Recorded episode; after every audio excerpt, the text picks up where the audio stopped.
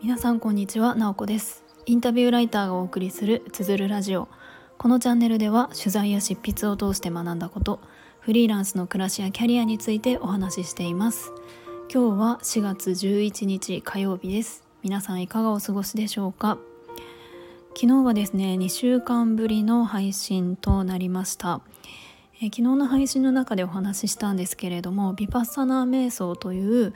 えー、瞑想の修行をしてきまして、まあ、あのその間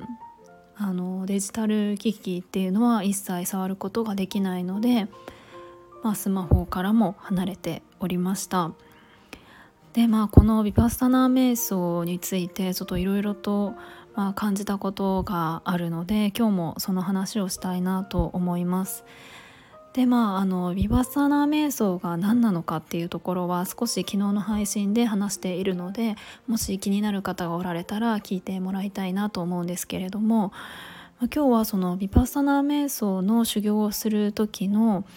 あの戒律が、まあ、決まりですね、決まり事がいつつあって、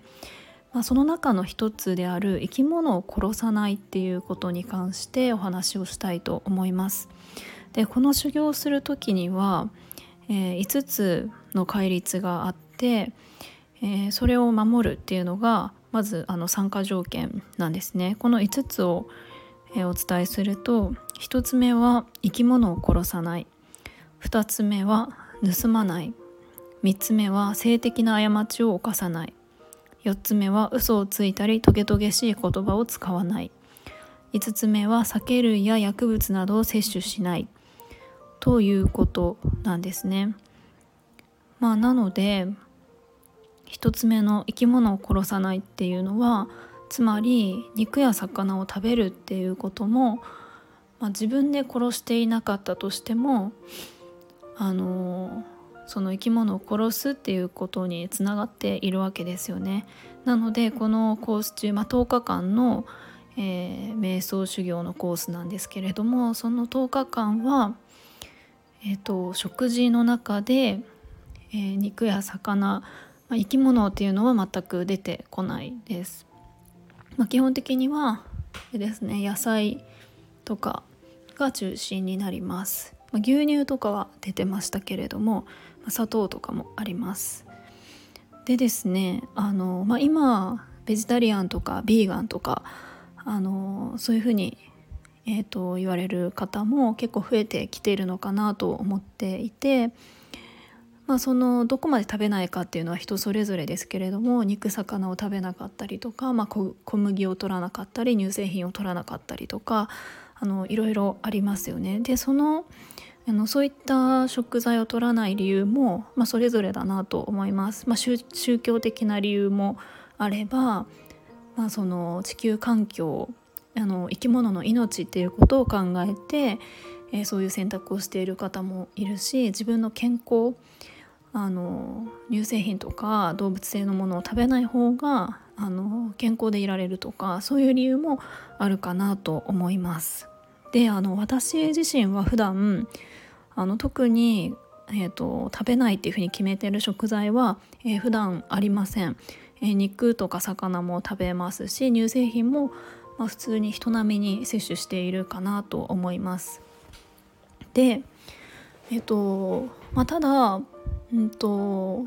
子どもの頃というか私の母親がですね、かなりあの食に対してこだわりが強くって、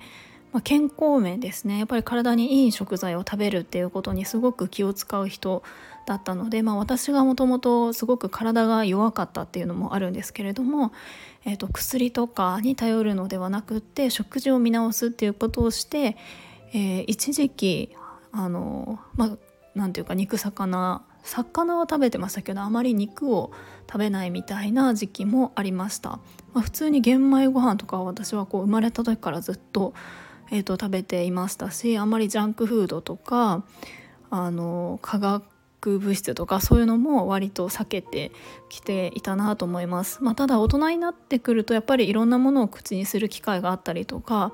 そんなに体に悪いものを積極的に取ろうとはないんですけれども、まあ、普通にあのなんていうかスーパーとかで買って料理をするみたいな感じの暮らしでした。で、今回このヴィパッサナー瞑想の中で、まあ、あの生き物を殺さないっていうあの戒律が決まっているので、まあ、それによって食事も、まあ、完全にベジタリアンみたいな感じの食事でした。で、まああのどんな感じかなあとですねそうあのベジタリアンっていうだけではなくって、食事の回数も、えー、いちにちにかいと、えーとフルーツみたいな感じでした。えーともうちょっと細かく言うと、朝、まあ、よじに起きる起きて朝、まあ、にじかん瞑想するんですけれども、えー、ろくじはんから朝食です、まあ、その日のいっかいめの食事です。で、その次がじゅういちじですね、午前じゅういちじに昼食、まあ、このにかいは普通にあのいっしょくぶん、まあ、バイキング形式みたいな感じで自分の好きな量を食べることができます。で、その後は夕方ごじにフルーツが出ます、まあ、フルーツはバナナいっぽんとあのオレンジ半分みたいな感じで、それ以降の、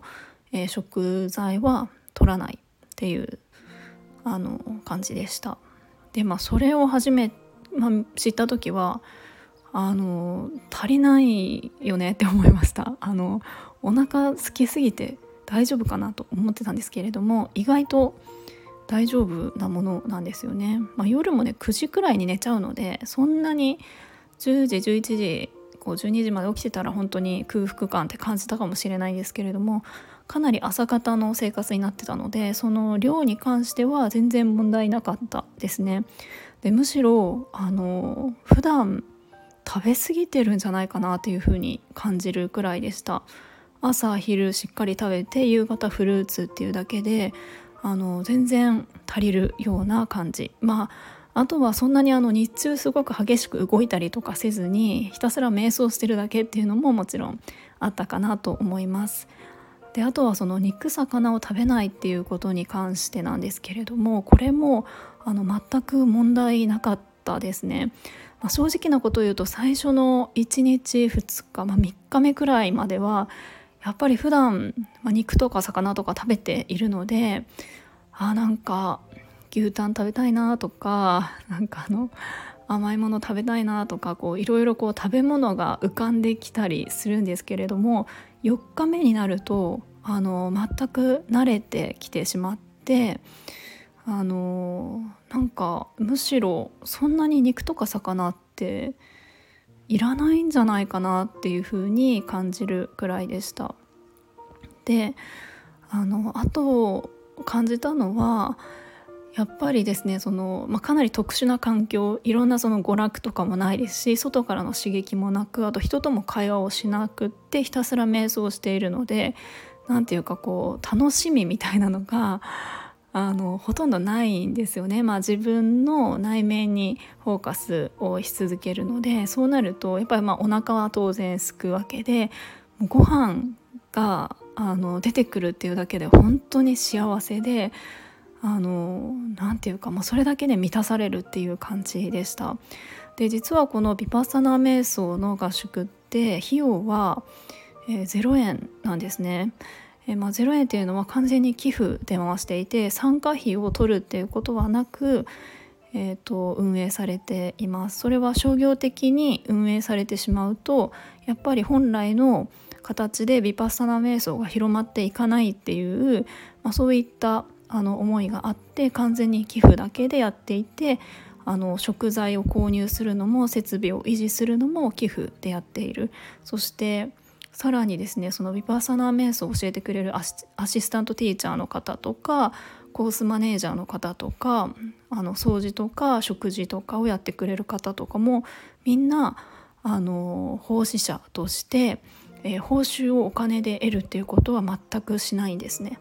で、なので 食, 食事がいつも出てくるんですけれども、それは奉仕者の方が作って出してくれるっていうことも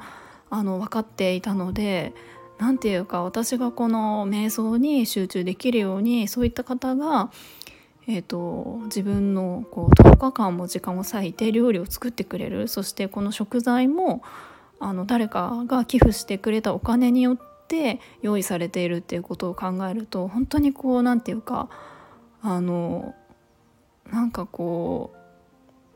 うなんていうんですかね、こう満たされるっていうか、こう感謝の気持ちっていうのがもうなんか自然に湧き起こってくるんですよね。あ、こんな風にあの